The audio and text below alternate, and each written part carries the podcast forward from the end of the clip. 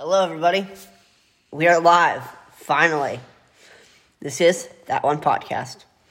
So, today we're going to be talking about The Good Doctor. I'm glad to be back with you, Noah. I'm Amy. We are continuing our discussion around network television, and of course, we, uh, as promised, are Talking about The Good Doctor. the good doctor. So,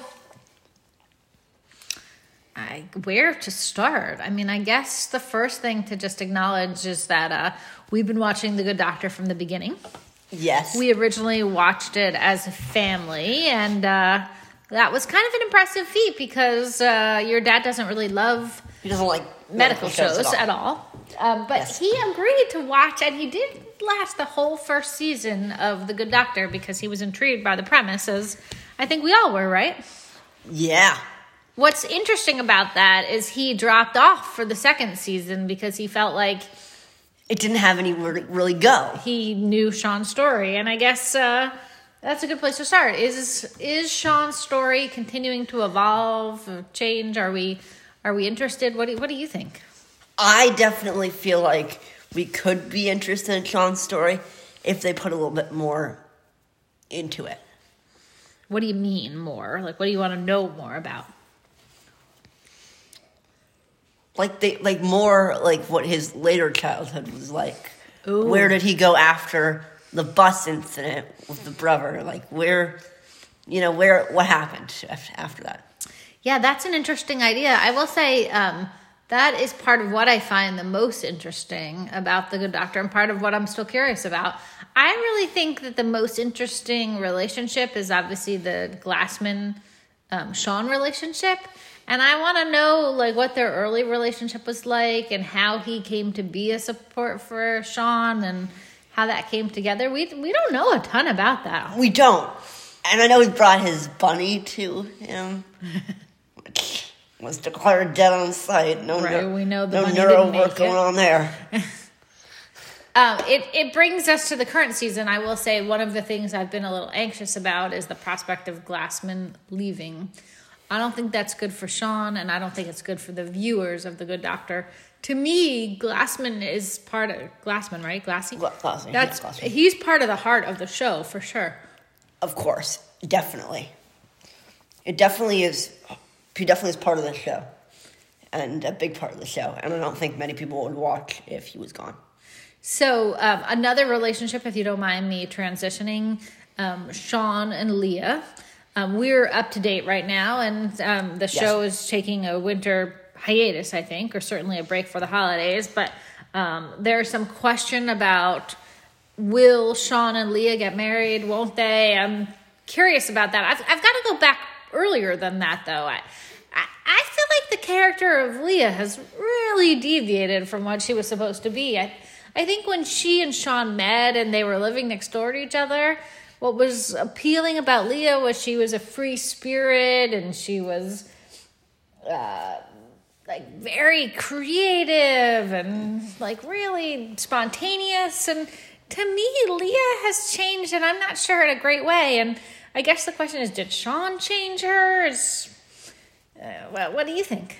I definitely feel like Shaun changed her, but she also changed for herself.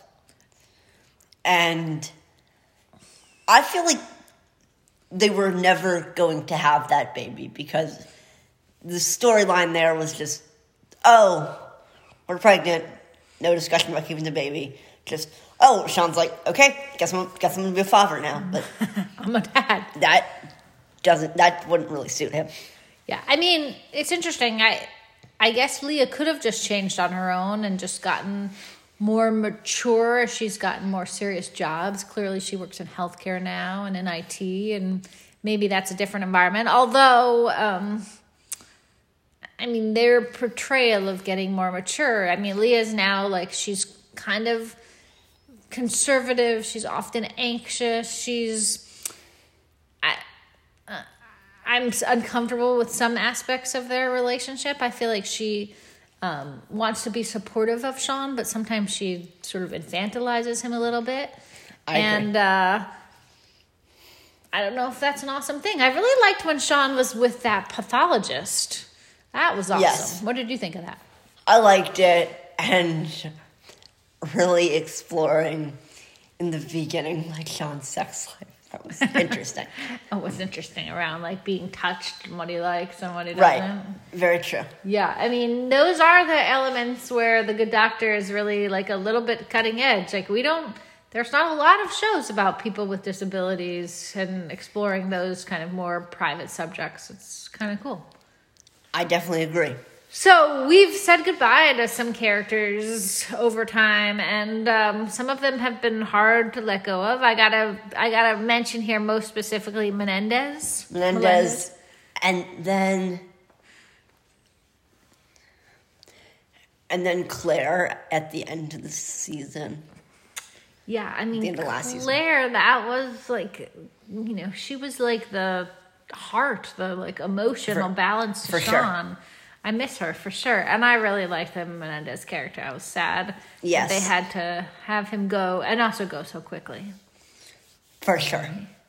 Uh, what do you think of the remaining characters? Do you like the uh, the doctor who's no longer a surgeon but is super intense? I always forget her name. The blonde one. Oh, her. I, I like her. Um, I don't think Salen is a very good new character. Yeah, I mean that just takes like hospital administration to a whole nother kind of weird level. Right. Yeah, and I feel like she may be exploiting Shaun's uh, um, disability a little bit for sure. For sure. Yeah. For sure. What like when you're thinking about all of the shows we watch and love to talk about, like are you super excited to watch The Good Doctor on Mondays or is it something you continue to be curious about and you'll keep up with? Um, Where where do you fall on that spectrum? I mean, I'm very curious about it. Definitely, there's some place for this show to go. Um, there are some really great shows that I love to watch, like Grey's Anatomy, New Amsterdam. But it's one. It's like one of the. T- it's like probably in like D tier, like D tier. D tier show. No D tier, like wanting to watch. Yikes. I think I hope the Like- producers are taking note here. D tier. I feel like the first season Chicago or Fire's two, it was like a little bit higher than that for sure. It's we. I, I feel the same way. I know when we're discussing like how to prioritize our viewing, and obviously there's a lot to get to. Right. We're like, yeah, I think we've watched everything else. Should we watch The Good Doctor? right. Why do you think that is? Is, is the story not compelling enough? Or is the medical aspects not? They definitely have very interesting cases in the show. That's where it can really get interesting. But the characters' lives aren't fleshed out enough, really.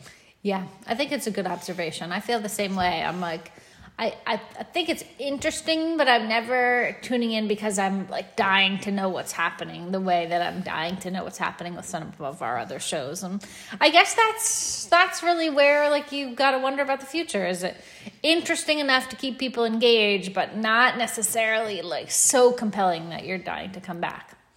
I will say I'm curious to see if Shaun and Lea will actually get married. So obviously I'll be tuning in in January, but I'm not going to be pining for it between now and January. Right. Um, I feel like Grey's Anatomy does a really good job of like pushing a ton of patients through. So you're not really focusing on, on like one of the patients' story. Oh yeah, yeah. You Like- can be interested in multiple stories going on. Like they're just like have like a case in the so many cases in the ER every episode. Like one like trauma that comes in and there's there's definitely a lot to come out of that one. So I know we only have about a minute left. I mean, we promised to come back and talk about other shows. As we've said, there are there are shows that are not D list that are on our radar. Some of them we actually consider A list. What what what do you want to talk about the next time? I'm gonna we're gonna have to talk about um what should we, what should we talk about? I feel like we should talk about Grey's Anatomy and like all of the medical shows like that. Yeah. All right. Grey's Anatomy it is because first of all, we we need to tell our listeners about our history with Grey's Anatomy. I mean, we we have really committed to it and we you in particular know uh, know just like a massive amount Right. about Grey's Anatomy. I think not only can we talk about where we are now and our overall perception of the show, but I mean, I know you have a vast library of ideas about best episodes and most dramatic moments, and we're going to need more than one episode of this. I can podcast. make I can make many many I can make like an hour. I think I can make like a few hour movie. so I'll really have to put some time out for that one. All right. Well, our viewers should expect then perhaps a couple of different episodes devoted to Yes. what we continue to think is the best. Is this too premature? Do we What? want to say this next podcast? Maybe the, best, medical, show, ever. Yes. Grey's Anatomy. Um, as always, I uh, I love watching with you. I love talking about TV with you. We will continue to engage our viewers in good discussion about medical dramas and rescue um, television. Lots more topics to discuss. So if you have something you want to hear from us, Leave a voice memo and we'll play it on the show. Thank you. This has been That One Podcast.